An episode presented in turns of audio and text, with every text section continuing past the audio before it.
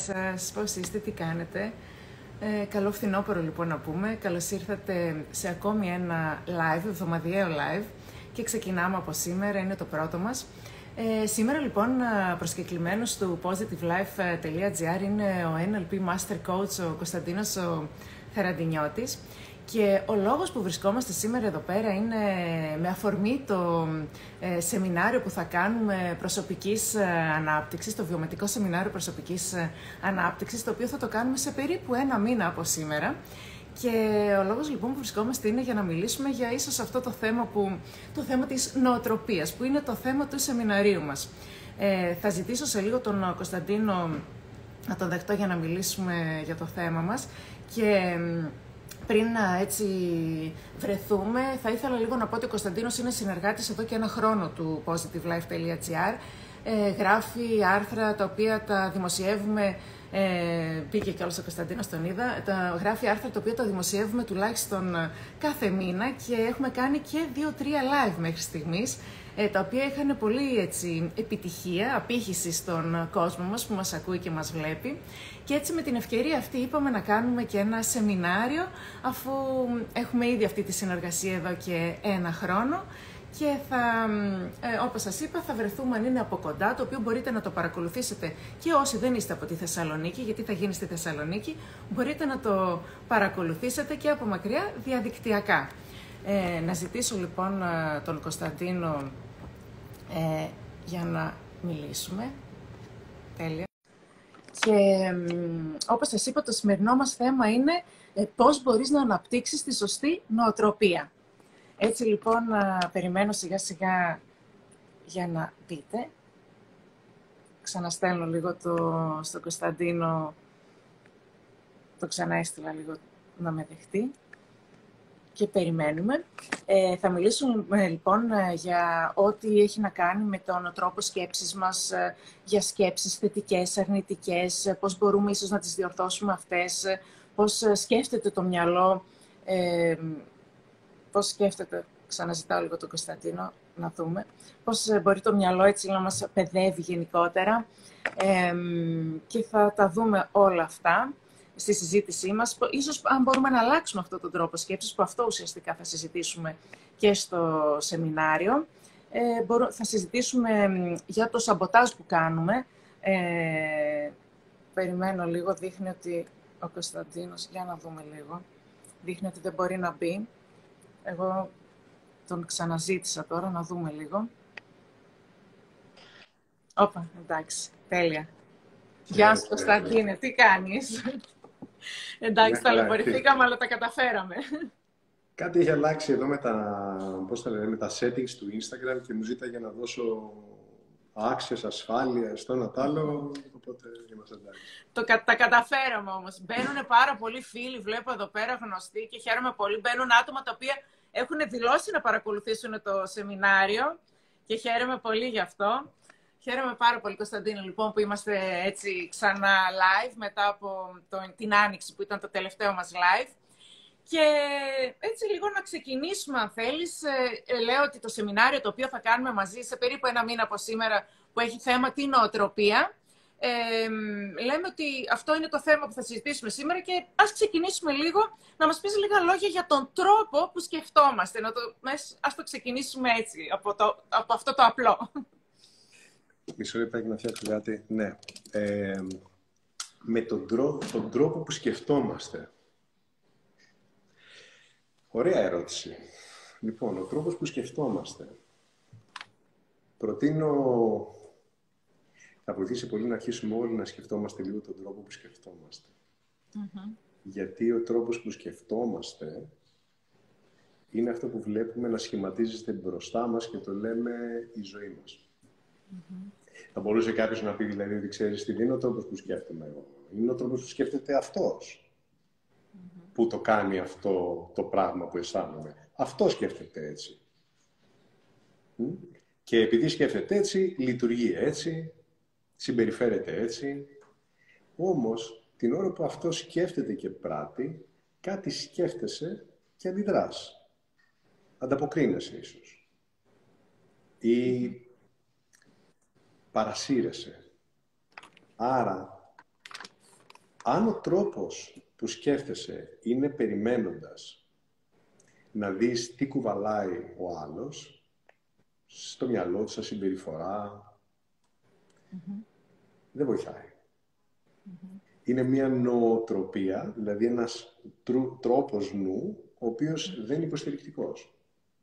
Τώρα, προφανώς άμα το αναλύσουμε από την άλλη πλευρά και πτυχή του ποιος είναι ο τρόπος που σκεφτόμαστε, ο τρόπος που σκεφτόμαστε είναι απλός.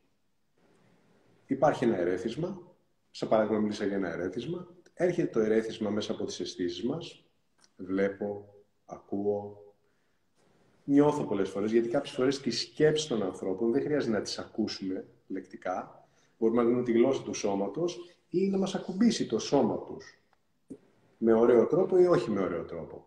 Σαν παράδειγμα, εύχομαι κανένα να μην τον ακουμπάνε με λάθος τρόπο, αλλά κάτι σκεφτόμαστε. Είσαι ρε παιδάκι μου στο μετρό, ξέρω εγώ, στο λεωφορείο, κάπου σε μια ουρά, σε...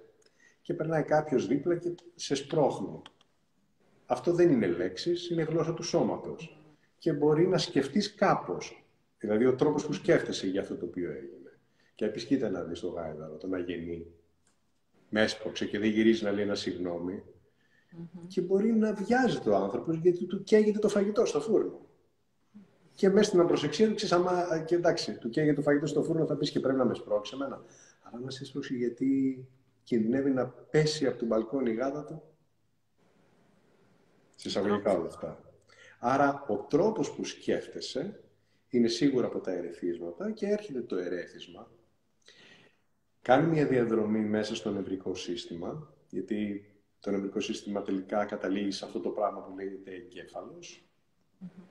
Και είναι η κορυφή, ας το πούμε, του νευρικού συστήματος. Και μέσα στον εγκέφαλο έχουμε διάφορα συστήματα τα οποία μας σωθούν σε σκέψη. Okay.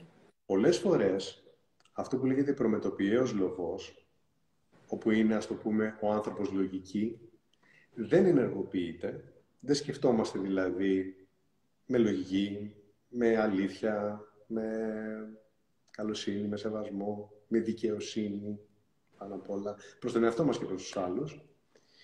Γιατί υπάρχει ένα άλλο κομμάτι του εγκεφάλου μας, που λέγεται πυρήνας, στο κέντρο του εγκεφάλου, το οποίο κρατάει μέσα του πιο αρχαίγονες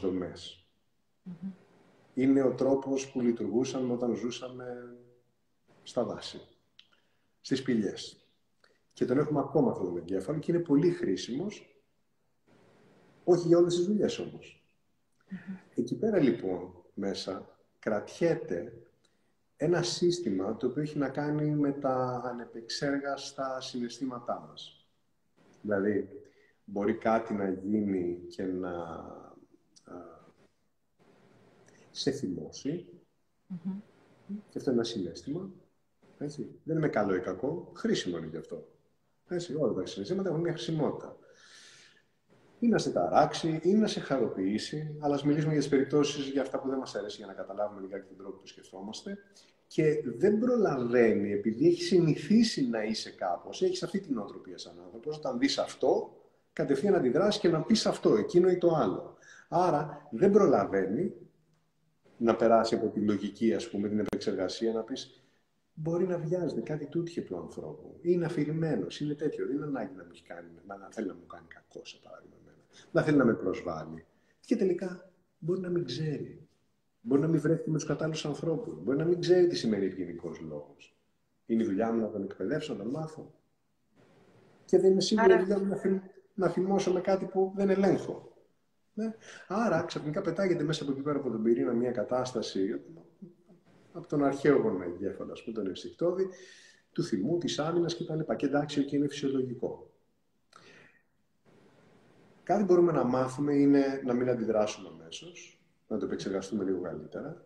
Και έτσι αυτό θα μας βοηθήσει να καλλιεργήσουμε μια διαφορετική στάση απέναντι σε αυτές τις σκέψεις που τείνουν να λέγονται θετικές και τη στάση που κρατάμε απέναντι σε αυτό που λέγεται σκέψεις αρνητικές.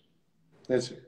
Το θετικό και το αρνητικό το χρησιμοποιώ εδώ πέρα με έναν τρόπο υποκειμενικό, γιατί αντικειμενικός δεν είναι. Γιατί για να δουλεύουν τα πάντα στη ζωή χρειάζονται και το αρνητικό και το θετικό πόλο.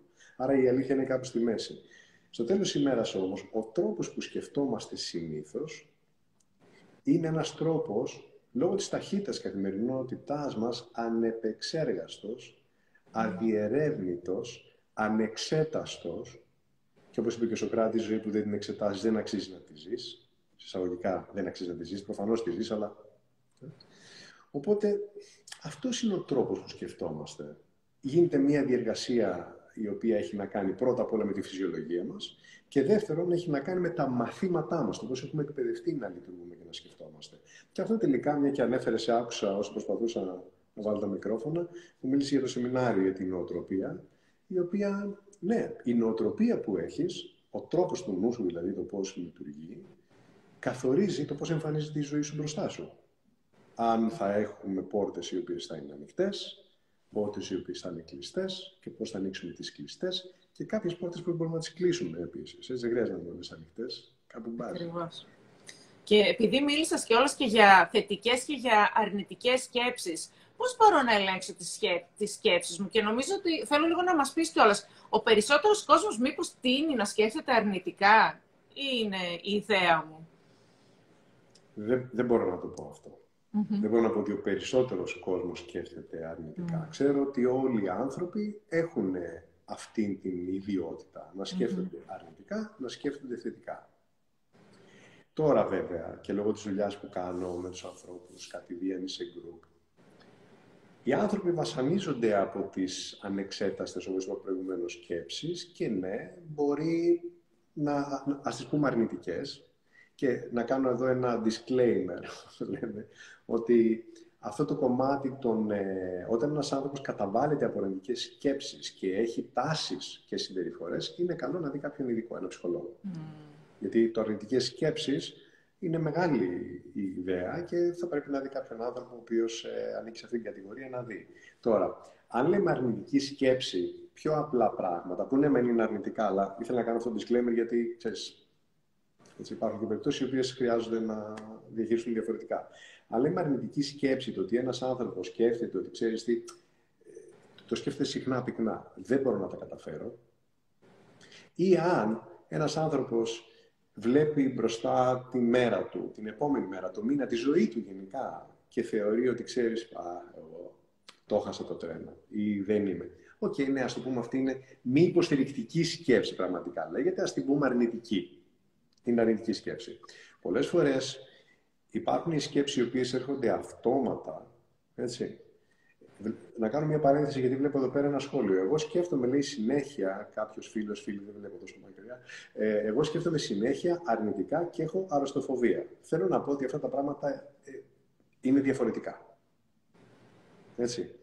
Οπότε, αν έχει κάποιος αρρωστοφοβία, πρέπει να τη σεκάρει σε πόσο βαθμό τον κάνει δυσλειτουργικό στη ζωή του και να κοιτάξει να απευθυνθεί σε κάποιον ειδικό. Εάν μιλάμε για μια αρρωστοφοβία, ξέρεις, φοβάμαι μην αρρωστήσω, ξέρεις και έχω μια αγωνία. OK, okay, φυσιολογικό είναι. Εμείς οι άνθρωποι ενστικτωδώς δεν θέλουμε να αρρωστήσουμε, ρε παιδί μου. Προφανώς, ξέρεις. Ε, μπορούμε να τη φοβόμαστε την αρρώστια. Και αναφέρομαι στο σχόλιο γιατί εδώ είναι αυτό που θα έλεγα τώρα. Είναι ότι αν θεωρώ ότι θα μου συμβεί, ότι κάνω σενάρια και λέω ότι ξέρεις τι μπορεί να γίνει. Αυτό μπορεί να γίνει εκείνο, μπορεί να είναι άλλο, μπορεί να πέσει μετεωρίτης και να εξαφανιστούμε σαν τους δεινόσαυρους και περνάω τη μέρα μου έτσι. Μάλλον έχω ξεχαστεί και αφήνομαι ανεξέλεγκτα σε ένα άλλο αφήγημα από αυτό που πραγματικά ισχύει. Αν μπορεί να πέσει μετεωρίτης, ναι, μπορεί να πέσει. Έχει ξαναπέσει. Θα το, στην εποχή μας θα το μάθουμε. Αν μπορεί να γίνει πόλεμος, να, OK, okay, έγινε ένας πόλεμος. Δυστυχώς. Όλα μπορεί να γίνουν. Όμως, την ίδια στιγμή που μπορεί να γίνουν όλα αυτά τα αρνητικά, μπορεί να γίνουν και ένα σωρό άλλα, ας το πούμε, επικοδομητικά, θετικά. Και αν μπορείς, ρε παιδάκι μου, να βάλεις στα χέρια σου στα πράγματα τα οποία μπορούν να γίνουν θετικά, ε, πρέπει να αλλάξει την νοοτροπία σου για να σου συμβούν. Γιατί αν δεν αλλάξει τον τρόπο που σκέφτεσαι, αυτό είναι νοοτροπία, δεν μπορούν να συμβούν. Και αυτό είναι που αναλύουμε, δεν ξέρεις εσύ την ύλη, αλλά στο σεμινάριο αυτό, αυτό που θα αναλυθεί πραγματικά, ουσιαστικά, είναι πώς μπορώ να φτιάξω μέσα από κάποια εργαλεία μια ε, πώς να το πω, σκέψη καλύτερη, η οποία θα οδηγήσει τελικά σε μια νοοτροπία ζωής η οποία θα με βοηθήσει να, να εκπληρώσω τα όνειρά μου, τις επιθυμίες μου, τους στόχους μου. Δηλαδή, ό,τι θέλω να πετύχω εξαρτάται από την νοοτροπία μου. Οπότε, ναι.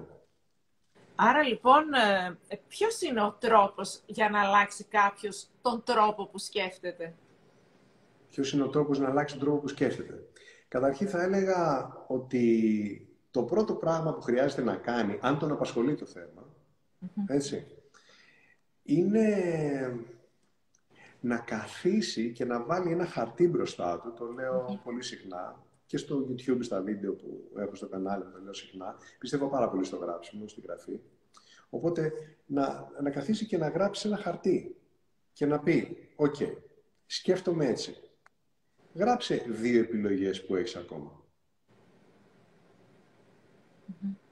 Γράψε δύο επιλογές που ακόμα. Ποιες, ποιες άλλες επιλογές υπάρχουν που είναι υποστηρικτικές; Τώρα, άμα μου λες ότι η σκέψη μου αστειεύομαι, χαριτολογώντας εννοώ, όχι αστειεύομαι ακριβώς, ε, αλλά μπορούμε να πάρουμε παράδειγμα. Αν πεις ότι ξέρεις, θα πέσει μετεωρίτης, τι άλλες σκέψεις έρχονται, ποιες είναι οι δύο διαφορετικές σκέψεις από αυτό; Θα έρθει τσουνάμι, θα γίνει σεισμός. Ε, ναι, όχι, δηλαδή σκεφτεί κάτι λίγο πιο θετικό. Ναι, πρέπει να δούμε τι επιλογές υπάρχουν αντίθετα από αυτό. Εντάξει, οπότε, ο πρώτος τρόπος νομίζω είναι να καθίσει κάποιος και να βάλει ένα χαρτί τι άλλες επιλογές σκέψης υπάρχουν, αφού ξέρει ότι τον κατακλείζουν. Πραγματικά να πει stop, να πει ένα stop, να κάνει μία παύση. Μία παύση, απλή παύση. Θέλει ανάλυση. Ακούει πράγματα και επηρεάζεται, αλλά και αυτά θα τα αναλύσουμε. Νομίζω και στο σεμινάριο θα μας πεις αυτό που λες τώρα και τους τρόπους πώς να μην επηρεαζόμαστε, ίσως έτσι, γιατί σίγουρα υπάρχουν τρόποι. Βέβαια, 100%. 100%. Κοίτα, αυτό είναι μια, πραγματικά πάνω που το λέμε ένα σεμινάριο, είναι μια εκπαίδευση. Να πω κάτι εδώ πέρα λιγάκι για την εκπαίδευση. Με την λέξη εκπαίδευση εννοούμε, αν την πάρουμε ετοιμολογικά, το ένα συστατικό της λέξης, γιατί είναι σύνδετη, είναι η παιδεία, και το άλλο είναι το εκ. Βγάζω προς τα έξω δηλαδή. Εν, εντός, εκτός. Σωστά. Εκπαίδευση είναι αυτό που υπάρχει ήδη μέσα μου και θέλω να το βγάλω έξω. Όχι αυτό που θα μου βάλουν μέσα στο κεφάλι. Όχι αυτό που θα μου βάλουν μέσα στο κεφάλι. Αυτό που μπορώ να βγάλω από μέσα μου.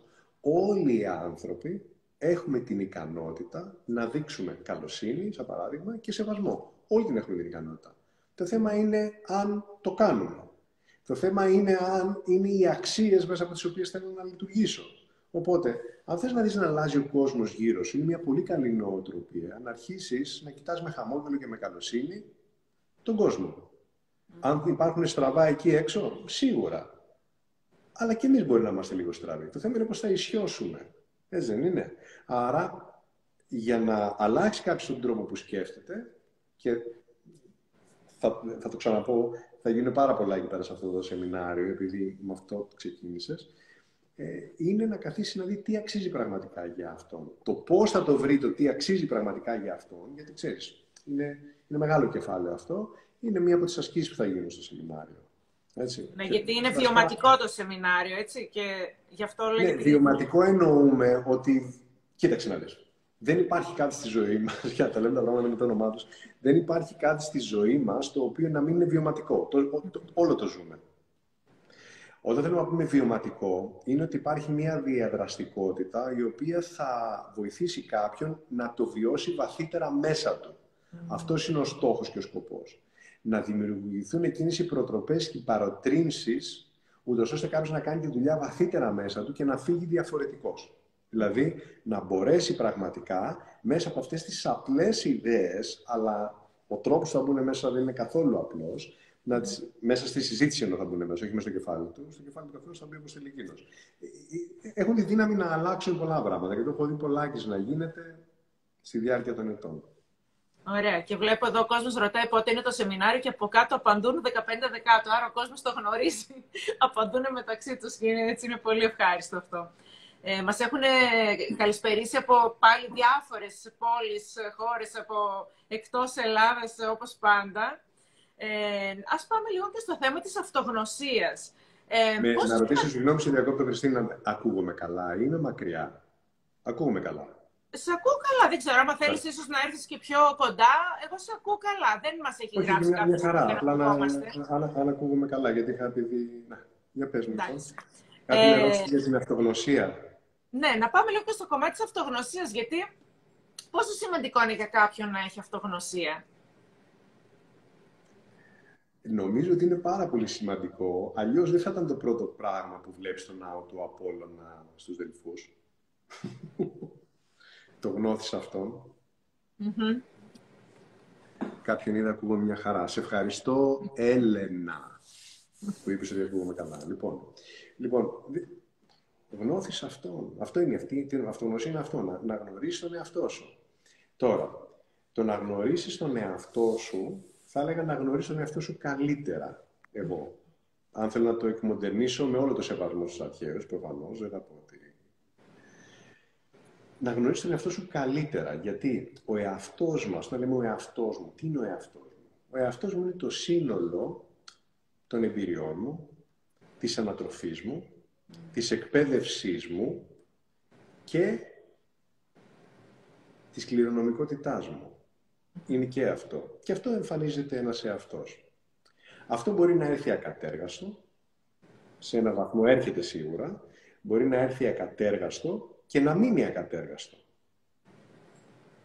Μπορεί να έρθει όπως έρχεται ακατέργαστο και να ραφιναριστεί μέσα από το στοχασμό του πώς θέλω να φτιάξω τη ζωή μου και για να τη ζω τη ζωή μου έτσι όπως θέλω να τη ζω, ποιος χρειάζεται να γίνω. Ποιος χρειάζεται να γίνω. Είναι πολύ εύκολο να ρωτάμε τους άλλους, να, να λέμε ποιος πρέπει να είναι αυτός για να είναι μαζί μου ή ποιος πρέπει να είναι αυτός για να είναι καλό καλός εργοδότης, ένας καλός φίλος. Είναι πολύ εύκολο να το λέμε αυτό. Το θέμα είναι ποια νοοτροπία χρειάζεται να έχω, ποιος πρέπει απαραίτητος να γίνω εγώ σύντομα για να μπορέσω να ζω τη ζωή που θέλω. Γιατί το έξω είναι υποκειμενικό. Δεν μπορεί απαραίτητος να αλλάξει. Αυτό όμως που είσαι μπορεί 100% να αλλάξει, 100% με την πολύ απλή απόδειξη. Όσο περνάει ο καιρός και μαθαίνουμε πράγματα, και βέβαια υπάρχει και αντίποδο σε αυτό, ξεχνάμε πράγματα, αλλά όσο μεγαλώνουμε και μαθαίνουμε πράγματα, θα δούμε ότι άλλα ξέραμε και κάναμε όταν ήμασταν 15 χρονών, 20, 25, 27 που είμαι εγώ. Λοιπόν, λοιπόν άλλα, έτσι, άλλα πράγματα ξέρω μέσα από ό,τι έχω αποκτήσει σαν γνώση, μέσα στις ανθρώπινες σχέσεις και ακαδημαϊκά στα 50 μου, και άλλα όταν ήμουν 20. Έτσι δεν είναι. Άρα προφανώς και αλλάζουμε, προφανώς και μπορούμε να αλλάξουμε. Άρα το θέμα είναι ποια είναι η δουλειά που διατίθεσαι και προτίθεσαι να κανεις Ζούμε δυστυχώς τη ζωή μας σε ένα μεγάλο βαθμό σε αυτό που το λέμε, όχι μόνο εγώ, στον αυτόματο.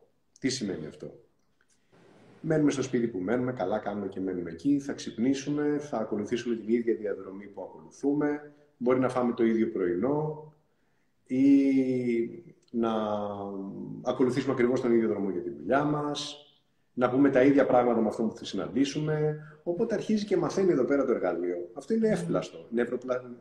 Λέγεται νευροπλαστικότητα. Είναι εύπλαστο. Το ότι είναι εύπλαστο όμως δεν σημαίνει ότι θα αλλάξει κιόλας άμα δεν κάνεις κάποια δουλειά. Άρα αν έχεις την ίδια νοοτροπία απέναντι στον τρόπο που ντύνεσαι, στον τρόπο που κινείσαι, στη διατροφή σου, στο πώς θα μιλήσεις κτλ., μην περιμένεις να αλλάξουν πράγματα. Έτσι δεν είναι. Θέλει προσπάθεια, ναι. Δεν θέλει προσπάθεια. Δουλειά θέλει. Δουλειά. Η προσπάθεια σημαίνει κάτι άλλο. Θέλει δουλειά. Και είναι απλή. Να αναγνωρίσεις, όπως είπα πριν με το χαρτί, τι είναι αυτό το οποίο θέλω να αλλάξω και να καθίσεις, να βάλεις τον εαυτό σου κάτω και να πεις τον επόμενο μήνα θα κοιτάξω να δουλέψω με αυτό. Σαν ένα παράδειγμα και σαν έτσι ένα, αν μπορώ να το πω, ένα tip για όσους φίλους μας ακούνε, να πεις ότι ξέρεις τι, ξέρω αυτό το χαρακτηριστικό για τον εαυτό μου, που λέγαμε για τον εαυτό, η αυτογνωσία. Το ξέρω αυτό. Αυτό λέγεται αυτογνωσία. Αυτογνωσία τι σημαίνει να είσαι καλός; Αυτογνωσία σημαίνει να ξέρω τι μου γίνεται. Δεν η αυτογνωσία δεν έχει καλός ή κακός. Έχει τι μου γίνεται. Και λες, οκ, ξέρω ότι όταν μιλάω με αυτόν τον άνθρωπο στο τηλέφωνο, δεν έχω υπομονή. Με τη μαμά μου δηλαδή. Περισσότερο. Το λέω αυτό γιατί ακούω από πάρα πολλούς ανθρώπους, σηκώνω και λέει: Έλα, ρε, μαμά. Ξέρεις, πριν από λίγο μιλάμε με τον κολλητό τους και χαζολογούσαν. Ναι, ναι, μια χαρά κτλ. Έλα, μαμά, τι έγινε. ε, ναι. Αν ξέρεις λοιπόν ότι με έναν, άνθρωπο, με έναν άνθρωπο χάνεις την υπομονή σου, κάνε δουλειά σου, ρε παιδάκι μου, την, το επόμενο διάστημα, τον επόμενο μήνα. Να κοιτάξεις τον εαυτό σου, να τον παρατηρήσεις προσεκτικά, ε, πώς χάνει την υπομονή του και αν μπορεί να το μαζέψει λιγάκι. Άρα αρχίζεις και δουλεύεις με ένα άλλο τρόπο μέσα στην κατάσταση. Με άλλη νοοτροπία. Τώρα, προφανώς αυτό που λέω είναι πολύ ε, απλό και ίσως παρόλο που είναι απλό για κάποιους να ακούγεται μακρινό. Γιατί λέει και πώς θα το καταλάβω εκείνη την ώρα, πώς θα το προλάβω. Εντάξει, θέλει κάποια εργαλεία. Θέλει κάποια δουλειά για να γίνει αυτό το πράγμα. Αλλά σε έναν βαθμό νομίζω όλοι μπορούμε να το προσεγγίσουμε. Αν βάλουμε κάτι στόχο και να το δουλέψουμε για μία εβδομάδα, δέκα μέρες, δεκαπέντε, ένα μήνα, ένα πραγματάκι. Να βελτιωθώ, ρε παιδί μου. Να είναι, ξέρεις. Νομίζω ότι μπορούμε να το καταφέρουμε. Και αυτό είναι η αυτογνωσία. Να πάμε λίγο να μιλήσουμε, θέλω λίγο να μιλήσουμε και για το αυτοσαμποτάζ, που πάρα πολλοί κόσμος σαμποτάρει τον εαυτό του ο ίδιος, έτσι. Και ίσως πολλοί μπορεί να μην το καταλαβαίνουν και όλο αυτό, έτσι, που σαμποτάρουμε ίσως υποσυνείδητα τον εαυτό μας. Ίσως να είναι και αυτό που λες η συνήθεια, που είμαστε στον αυτόματο και έχουμε κάποια πράγματα στο μυαλό μας και σαμποτάρουμε. Θέλω λίγο να μας μιλήσεις, γιατί έχω ακούσει αυτό τον όρο, τον άκουσα πολύ πρόσφατα και ήθελα να σου κάνω αυτή την ερώτηση, λίγο να μήπως μπορείς να με βοηθήσεις για το αυτοσαμποτάζ που κάνουμε στον εαυτό μας. Ναι, είναι χρήσιμο κάποιος να στοχαστεί και να ρωτήσει, αρχικά πριν πάμε για το αυτοσαμποτάζ, να πούμε τι είναι το σαμποτάζ; Τι, σημαίνει, τι σημαίνει σαμποτάζ; Μια και καθόμαστε μαζί, πες μου τι σημαίνει σαμποτάζ; Για σένα, τι σημαίνει σαμποτάζ; Ότι υποσυνείδητα κάνω κακό στον εαυτό μου. Όχι δηλαδή, το κάποια πράγματα. Όχι το αυτοσαμποτάζ, όπως το είπες. Λέω το σαμποτάζ. Τι είναι το σαμποτάζ; Ότι σαμποτάζ; Το σαμποτάζ τι είναι; Ο σαμποτέρ τι είναι, τι κάνει ο σαμποτέρ; Σαμποτάρει κά, κάποιον, κάτι. Πώς, πώς, το κάνει αυτό, τι, τι, τι ακριβώς σημαίνει αυτό; Δηλαδή, Πού αναφέρεται ο όρος σαμποτέρ. Θέλει κάτι, αλλά δεν το κάνει. Το, ε, το σταματάει στο να γίνει. Το σαμποτάρει αυτό. Ο, ο όρος σαμποτέρ είναι ένας όρος ο οποίος ας πάρουμε αυτά που ξέρουμε από τους στο στρατό, στις μάχες, ναι. στους πολέμους, Σαμποτέρ είναι αυτός ο οποίος πηγαίνει κρυφά, υπόκοφα και κάνει δολιοφθορά ή υπονομεύει με κάποιο τρόπο έτσι, την, ε, τη δομή που έχει ο αντίπαλος. Η άλλη πλευρά, το άλλο στρατόπεδο. Εντάξει. Δεν πάει φόρα παρτίδα μέρα μεσημέρι και λέει κάτσε να το χαλάσω αυτό. Πάει από κάτω και το κάνει.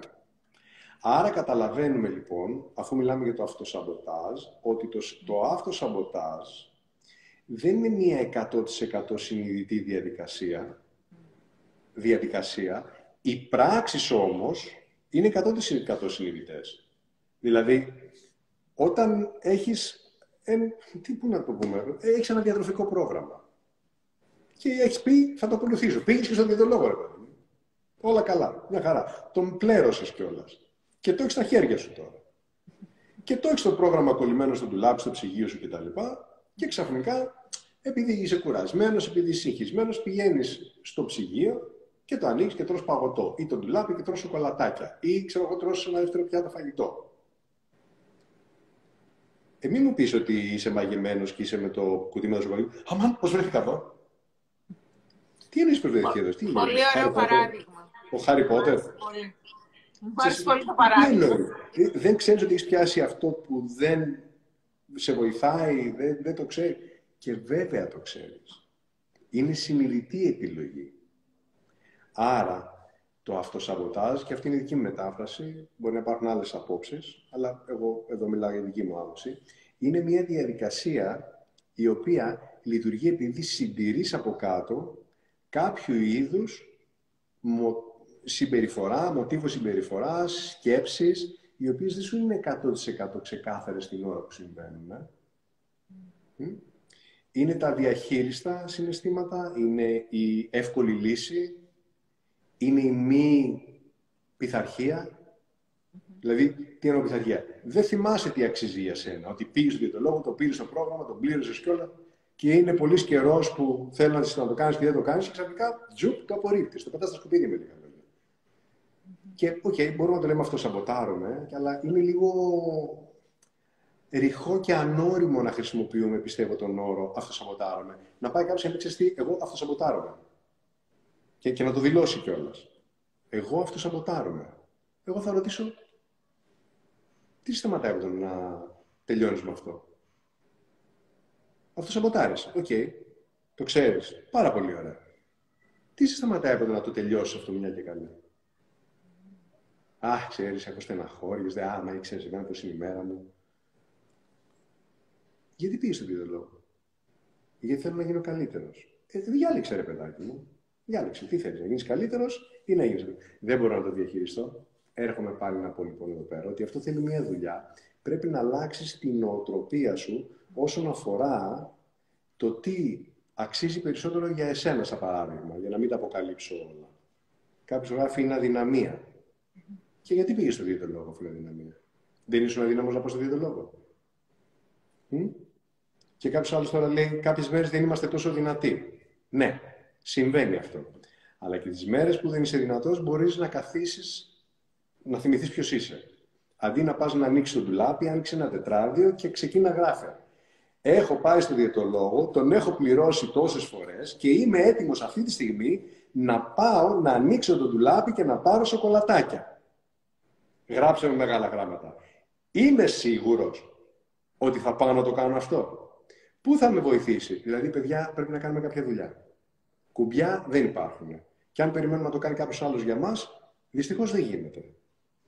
Δεν γίνεται να το κάνει κάποιος άλλος για μας. Σε μένα έρχεται ένα σωρό κόσμος στο γραφείο μου εδώ πέρα. Δεν, ε, δεν μπορώ να το κάνω εγώ για εκείνους. Δεν γίνεται να το κάνω εγώ για εκείνους. Έκανα ένα βίντεο στο YouTube, μιλάω για την έννοια της, σε εισαγωγικά, για τη δική μου περίπτωση εισαγωγικά της θεραπείας, γιατί δεν είμαι γιατρός, έτσι. Ε, αλλά μιλάμε για αυτό το κομμάτι το πώς μπορείς να διορθώσεις, ας το πούμε, τον εαυτό σου. Ε, η, η, θεραπεία είναι ατομική ευθύνη. Ακόμα και οι άνθρωποι που είναι ψυχοθεραπευτές και πας, εσύ κάνεις τη θεραπευτική δουλειά με τον εαυτό σου.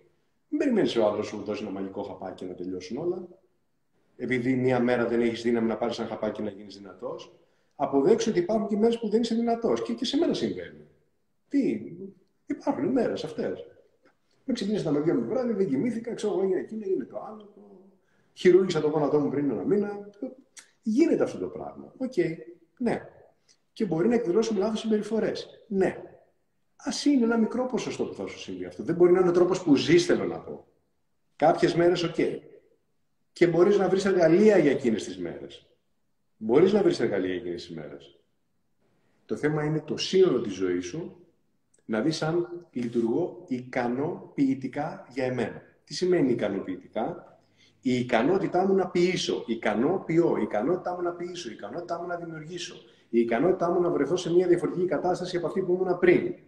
Και όλοι μπορούμε, όλοι έχουμε την ικανότητα. Αρκεί να σκεφτούμε λίγο διαφορετικά από ό,τι σκεφτόμασταν και να προφανώς, το ξέρω, υπάρχουν στιγμές που δεν ξέρουμε τον τρόπο, αλλά ευτυχώς γίνονται πράγματα όπως το σεμινάριο, όπως να πας να δεις κάποιον άνθρωπο, για να βελτιώσεις τον τρόπο με τον οποίο να αντιλαμβάνεσαι τον εαυτό σου και έτσι να οδηγηθείς σε διαφορετικά αποτελέσματα. Θέλει δουλειά.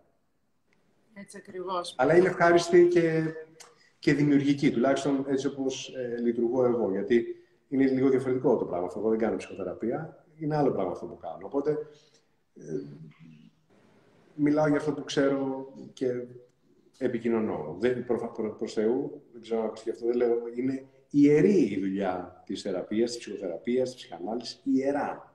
Ιερά. Απλά λέω, δεν είναι αυτό που κάνω εγώ. Αυτό που κάνω εγώ έχει να κάνει ξεκάθαρα με το να καταλάβουμε πού βρισκόμαστε, να δούμε ποια εργαλεία μπορούμε να χρησιμοποιήσουμε από αυτά τα οποία είναι διαθέσιμα και να δούμε πού μπορούμε να πάμε, πώς μπορούμε να αλλάξουμε συμπεριφορά στα πράγματα που μας απασχολούν. Αυτό τελικά εννοούμε να αλλάξουμε την νοοτροπία. Και με την ευκαιρία έτσι να κάνω και ακόμη μία ερώτηση. Πώς μπορεί κάποιος τελικά να αποκτήσει ευημερία, γιατί είναι και το γράφουμε πάρα πολύ στο σεμινάριο, την νοοτροπία για να αποκτήσεις ε, ευημερία. Για μίλησέ μας λίγο και για την ευημερία. Πώς μπορεί κάποιος να αποκτήσει ευημερία; Κοίταξε να δεις κάτι. Ε, θα ξαναπώ ξανά στο λόγο που, στο, στον τρόπο συγγνώμη, που στοχάζω εγώ τις λέξεις και δίνω μία απόδοση η οποία συνάδει σε πάρα πολλές περιπτώσεις με αυτό το οποίο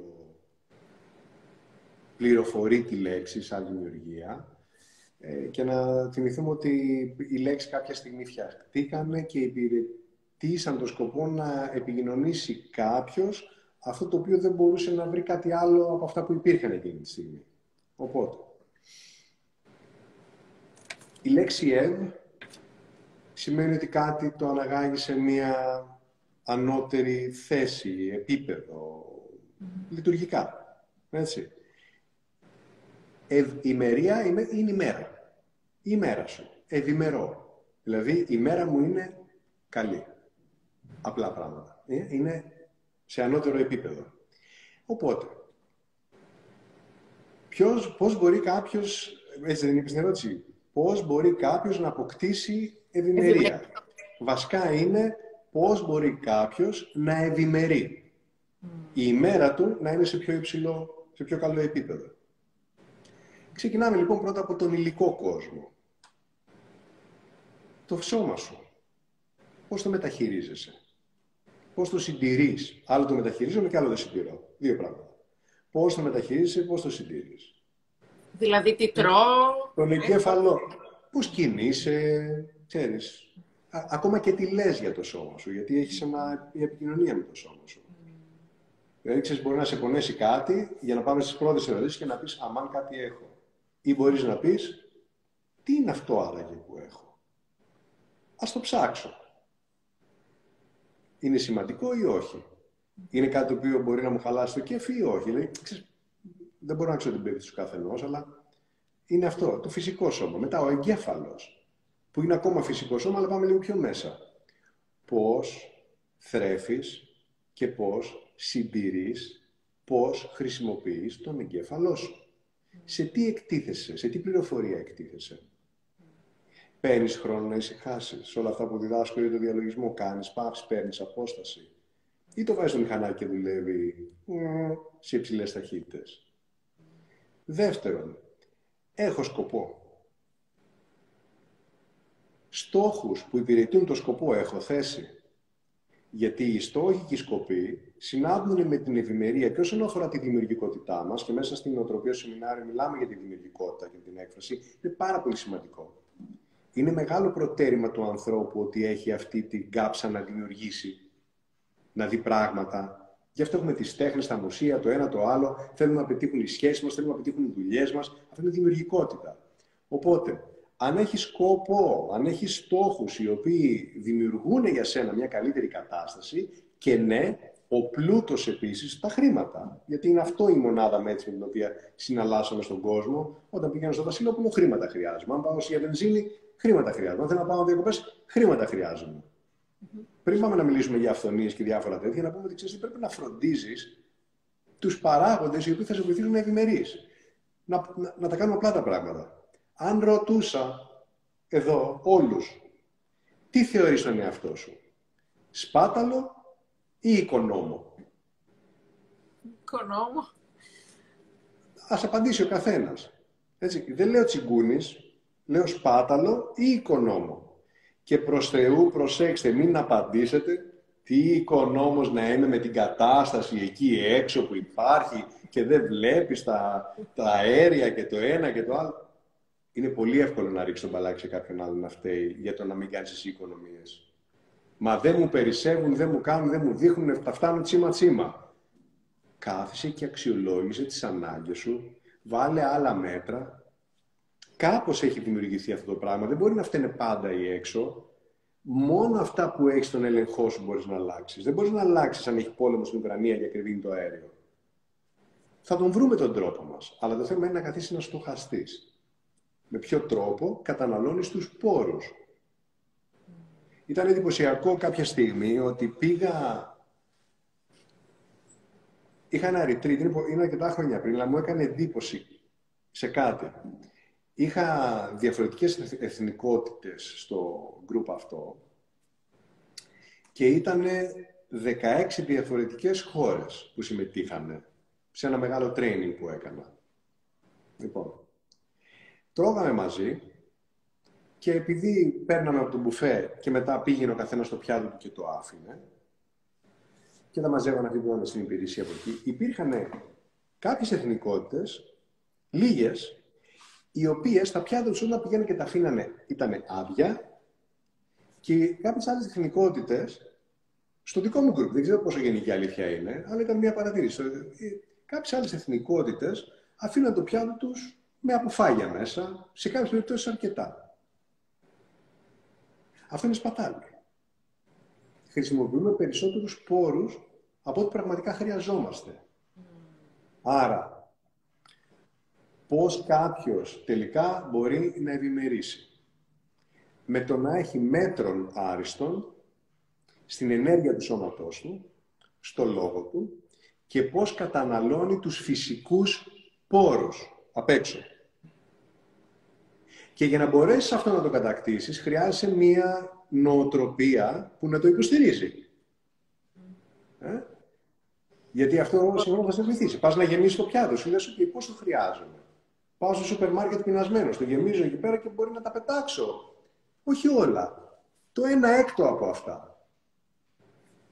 Πρέπει να, να, να αρχίσεις να συμμετέχεις πιο πολύ σε αυτό που είσαι στη ζωή.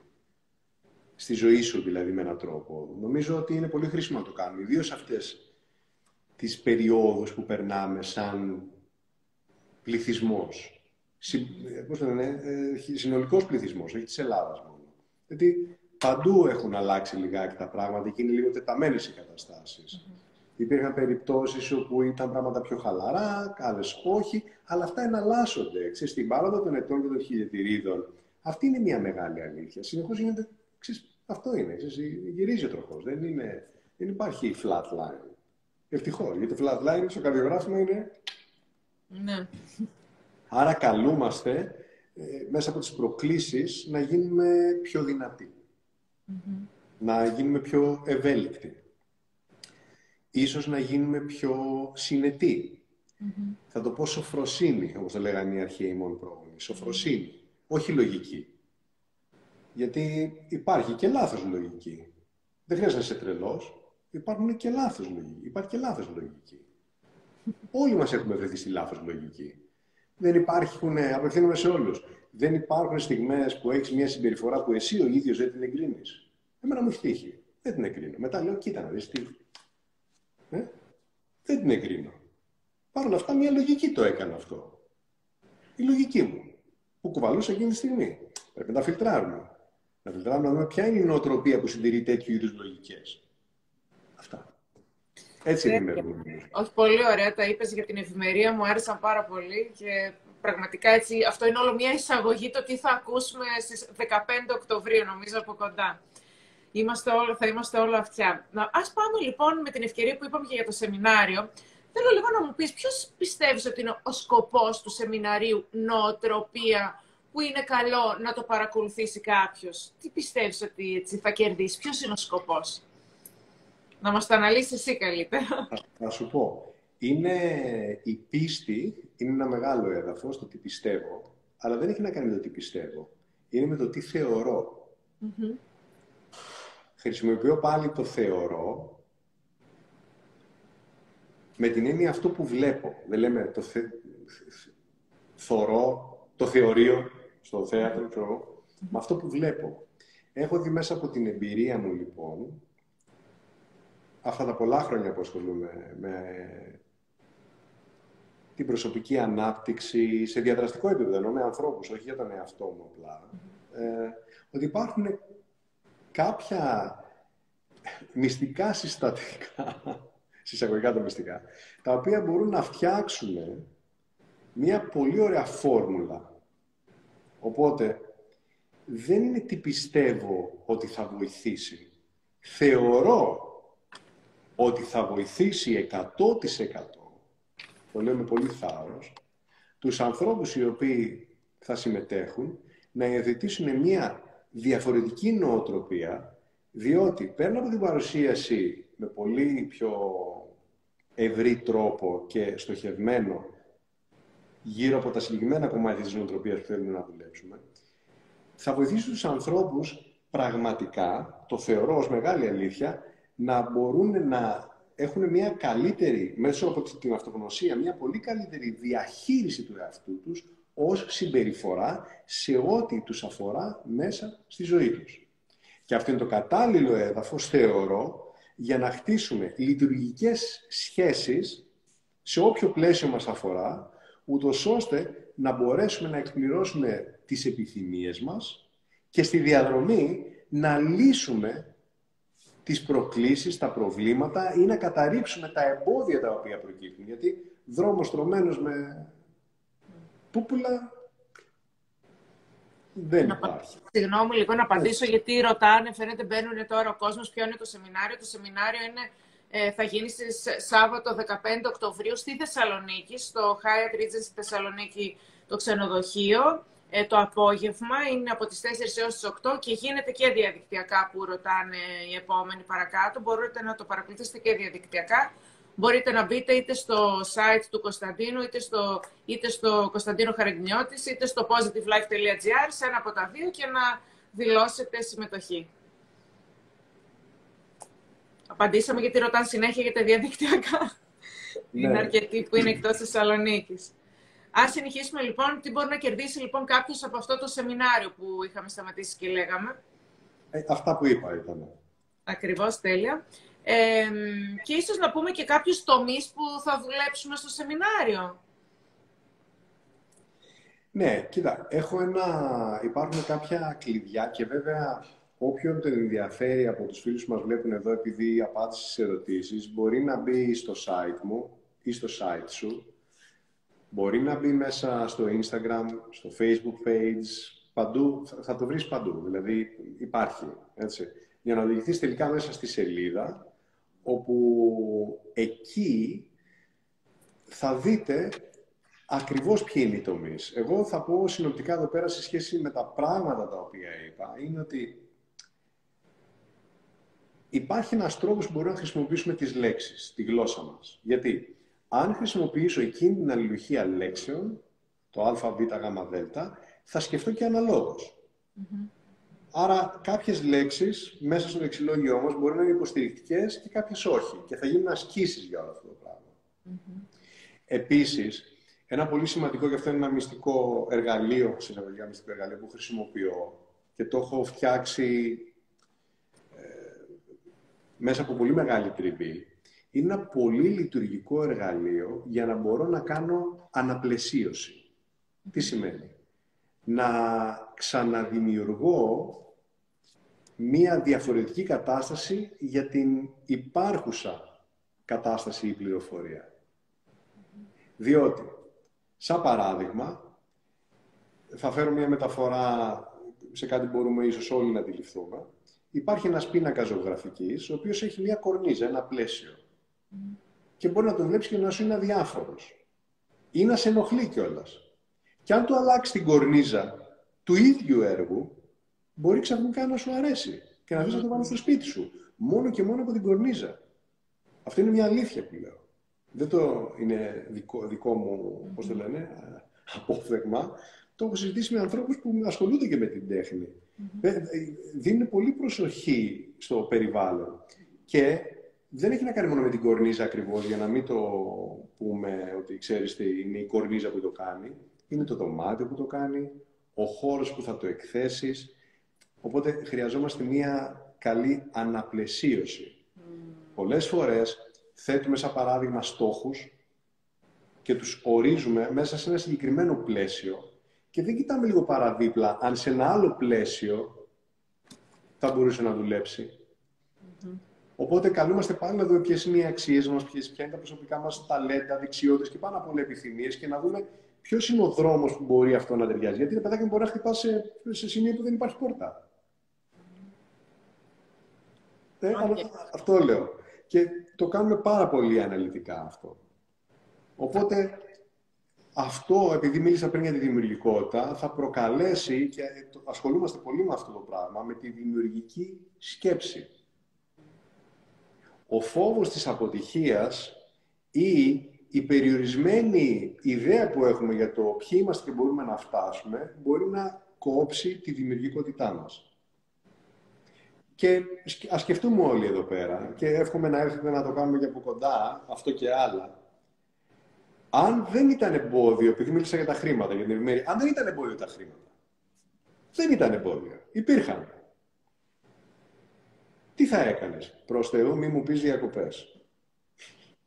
Ε; Τι ε, θέλω λίγο να πω και κάτι τώρα που διάβασα κάποιος που γράφει ότι το ποσό είναι... Θέλω λίγο να πω ότι έχουμε κάνει και ειδικά πακέτα. Αν έχετε κάποιον γνωστό ή κάποιον φίλο που έχουμε κάνει πακέτα για δύο άτομα, για τρία άτομα και για τέσσερα. Άρα λοιπόν, και εγώ το πιστεύω ότι αν πραγματικά κάποιος θέλει να βοηθήσει τον εαυτό του και να κάνει καλό στον εαυτό του, πάντα βρίσκει τον τρόπο. Και εμείς έχουμε κάνει, έχουμε βρει και κάποιες και αυτό και έχουμε κάνει και μια πιο φτηνή τιμή μέχρι και τις ε, ε, το early bird όπως το ονομάζουμε μέχρι τις 30 Σεπτεμβρίου, αλλά και έχουμε κάνει και αυτό τα πακετάκια τα οποία θεωρώ ότι βοηθούν, γιατί πιστεύω ότι όταν κάποιος ε, έτσι ασχολείται και με κάτι, έχει και κοινούς φίλους που ασχολούνται με τα ίδια. Άρα λοιπόν σίγουρα κάποιος μπορεί να βρει κάποιον γνωστό ή κάποιον φίλο και να το πληρώσει και πολύ πιο φθηνά σε σχέση με αυτό που διάβασα, που λέει κάποιος ότι θέλω πάρα πολύ να το παρακολουθήσω, αλλά θεωρώ ότι είναι ακριβό. Σε, σχέση, με, σε σχέση με τι; Ε, αυτό να το ρωτήσουμε, να, να μας το πει σε σχέση δεν με χρειάζεται, δεν χρειάζεται, δεν χρειάζεται να ρωτήσουμε, αλλά αυτό είναι, επειδή κάνουμε αυτή τη δουλειά, να ρωτήσει ο κάθε ένας τον εαυτό του για το οτιδήποτε. Α το σεμινάριο, δεν πειράζει. Ε, έχω πολύ δωρεάν υλικό στο YouTube, άμα θέλετε. Αλλά προφανώς είναι διαφορετικό αν μιλήσουμε, γιατί εκεί πέρα θα μιλήσουμε, θα κουβεντιάσουμε. Αλλά αν είναι ακριβό, νομίζω ότι μπορείτε να πάρετε πάρα πολλές ιδέες αν τα δείτε στο YouTube ένα-ένα κτλ.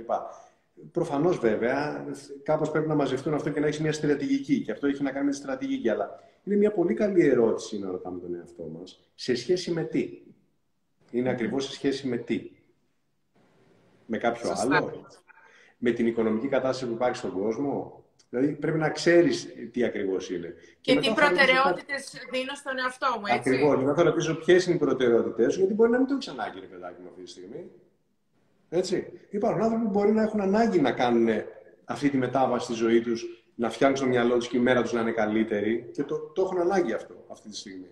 Γιατί ουσιαστικά θα σε βοηθήσει αυτό, μια νοοτροπία και το σεμινάριο προφανώς, θα σε βοηθήσει να οργανώσεις μια στρατηγική ούτως ώστε το πλάνο που έχεις να δουλέψει για εσένα και αυτό έγινε στην νοοτροπία σου. Οπότε το αφήνω αυτό γιατί είναι ε, αυτό μου το μάθε ένας δάσκαλος σε μένα.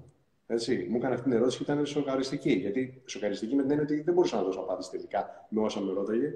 Λέω είναι ακριβώς. Σε σχέση με τι; Και λέω σε σχέση με το διπλανό. Γιατί μοιάζει; Mm. Όχι ακριβώς. Σε σχέση με τι; Και τελικά κατέληγα σε σχέση με το τι εγώ ε, εικόνα έχω γι' αυτό τι μπορώ να διαθέσω και κουλουπού, κουλουπού, κουλουπού. Είναι σεβαστή, καταρχήν αγαπητή, απευθύνουμε σε όλους, είναι σεβαστή η κατάσταση του καθενός και μακάρι, μακάρι να μπορούσαμε να το κάνουμε τσάμπα. Δεν μπορούμε όμως. Ναι, αλλά και το ξενοδοχείο δεν είναι, το δίνεις. Είναι η αξία και σας προτείνω να το κάνετε για όλα στη ζωή σας. Μιλάω ειλικρινά. Χρειάζεται να καθίσετε και να δώσετε αξία σε αυτό το οποίο δημιουργείτε, προσφέρετε, μοιράζεστε, ούτως ώστε να σας ικανοποιεί. Να έχει αυτό το οποίο μπορεί να βοηθήσει εσάς και τον κόσμο να συνεργαστείτε.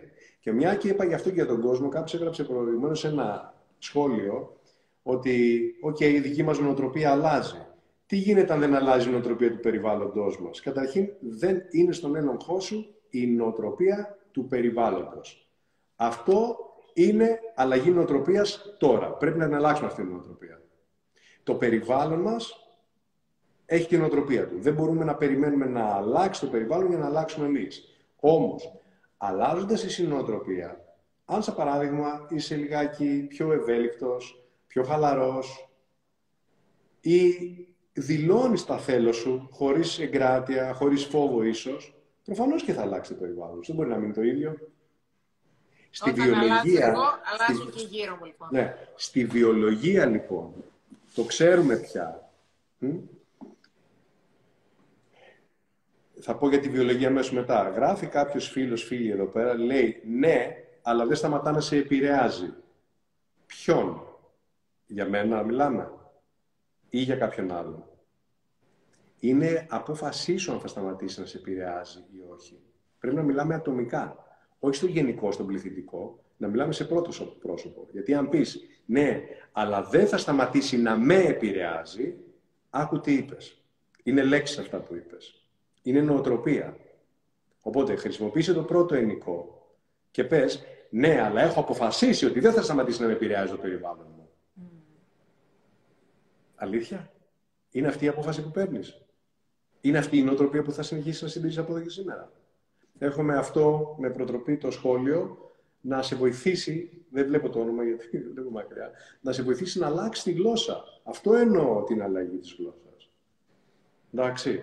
Οπότε, σε ένα βαθμό αλλάζει και εδώ βοηθάει η βιολογία. Στη βιολογία ξέρουμε ότι το κύτταρο αλλάζει λιγότερο από τον κώδικά του που έρχεται και περισσότερο από το περιβάλλον του. Χαίρομαι που λες αλήθεια, ευχαριστώ και χαίρομαι που μοιραστήκαμε αυτή τη συζήτηση παρόλο που εγώ δεν, εγώ δεν σε βλέπω και βλέπω τα γράμματα. Μιλάω και θα να το δω από κοντά. Νάσος... Νάσος. Ξέρεις ποιος είσαι. Λοιπόν, ε, χαίρομαι λοιπόν που βοήθησε. Λοιπόν, στη βιολογία ξέρουμε ότι λιγότερο επηρεάζεται το κύτταρο από τον κώδικα που το ακολουθεί και περισσότερο από το περιβάλλον του. Έτσι επηρεάζεται. Άρα, αφού το ξέρουμε ότι το περιβάλλον μπορεί να επηρεάσει το κύτταρο, φτιάχνουμε το περιβάλλον μου. Γιατί το περιβάλλον σου, εσύ το φτιάχνεις. Άμα κάθεται δίπλα μου κάποιος εδώ πέρα και με σπρώχνει, μου μιλάει άσχημα ή οτιδήποτε άλλο, θα πω συγγνώμη και θα φύγω. Και αν δεν μπορώ να το κάνω τώρα, γιατί υπάρχει κάποια ανάγκη, ε, έχω ένα παράδειγμα από μια αληθινή ιστορία.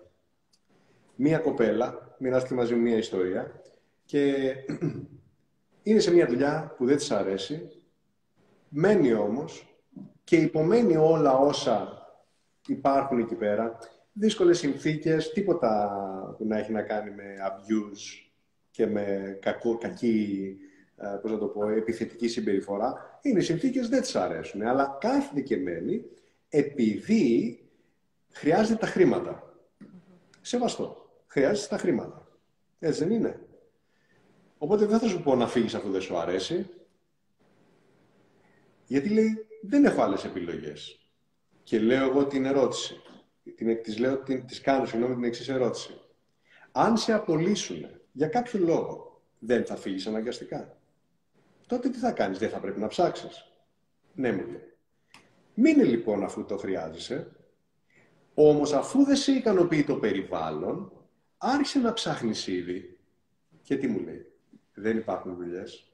Α, άρα, άρα, άρα, αν σε απολύσουν, τελείωσε η καριέρα σου, δεν θα δουλέψεις ξανά ποτέ και τα λοιπά της λέω. Μου λέει, όχι, κάτι θα βρω. Τελικά υπάρχουν δουλειές ή δεν υπάρχουν.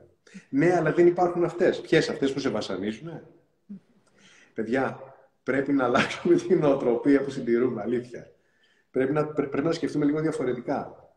Όλα έχουν να κάνουν με την αξία που δίνεις στον εαυτό σου, με το να μάθεις να διαχειρίζεις τα συναισθήματά σου και τελικά στη βάση, και επειδή με ρώτησε, ρώτησε η Χριστίνα εδώ πέρα, με ρώτησε τι είναι αυτό που θα πάρουμε, θα μάθεις να βελτιώνεις τη σχέση με τον εαυτό σου. Να δυναμώσεις. Είναι μία νοοτροπία. Έτσι δεν ειναι Αυτά. Τέλεια. Λοιπόν, να σε ευχαριστήσουμε πάρα πολύ Κωνσταντίνε. Ε, μπορεί και να τα ξαναπούμε μέχρι το σεμινάριο, θα δούμε, γιατί εδώ πέρα βλέπω γίνεται χαμός, χιλιάδες ερωτήσεις, ε, έχουμε έτσι μεγάλη απήχηση, θα το, θα το σκεφτούμε.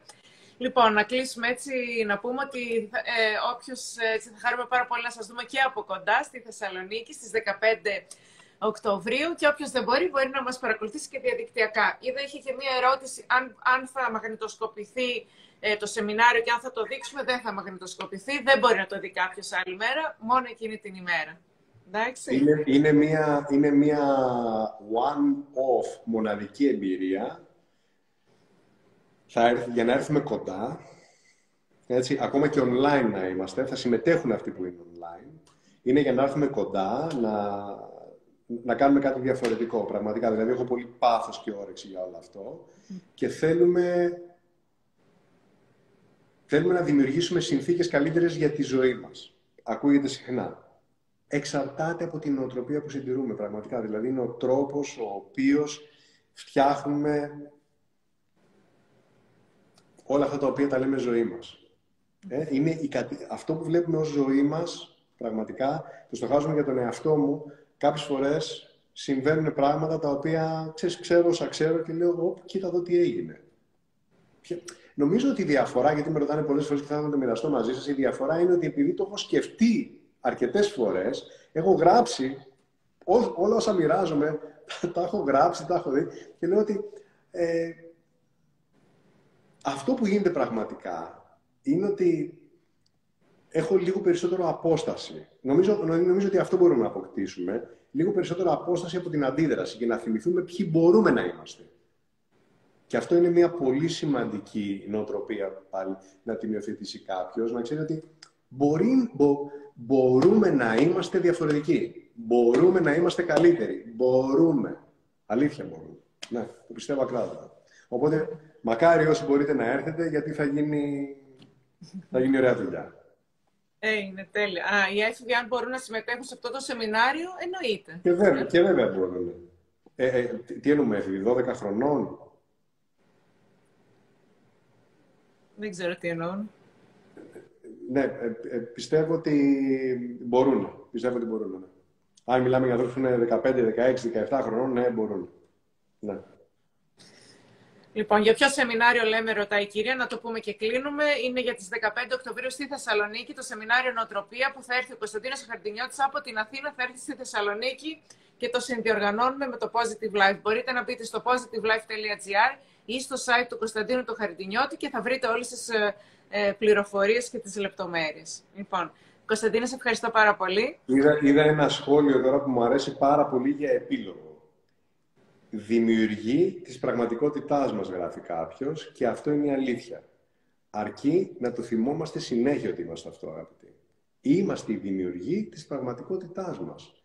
Δημιουργώ, δημιουργώ την πραγματικότητά μου, τις πράξεις μου. Τα πράγματα, δεν λέω πράγματα, εννοώ τις πράξεις. Ε; όλα όσα πράττω. Αυτό είναι. Είμαστε οι δημιουργοί της πραγματικότητάς μας. Εμείς πράττουμε. Εμείς πράττουμε. Κανένας άλλος δεν πράττει για μας. Να έχετε πολύ καλό βράδυ. Χριστίνα, σε ευχαριστώ. Να είστε όλοι καλά. Μακάρι να σας δω από κοντά. Θα τα πούμε. Φιλιά πολλά. Καλό βράδυ. Να είστε καλά. Γεια χαρά.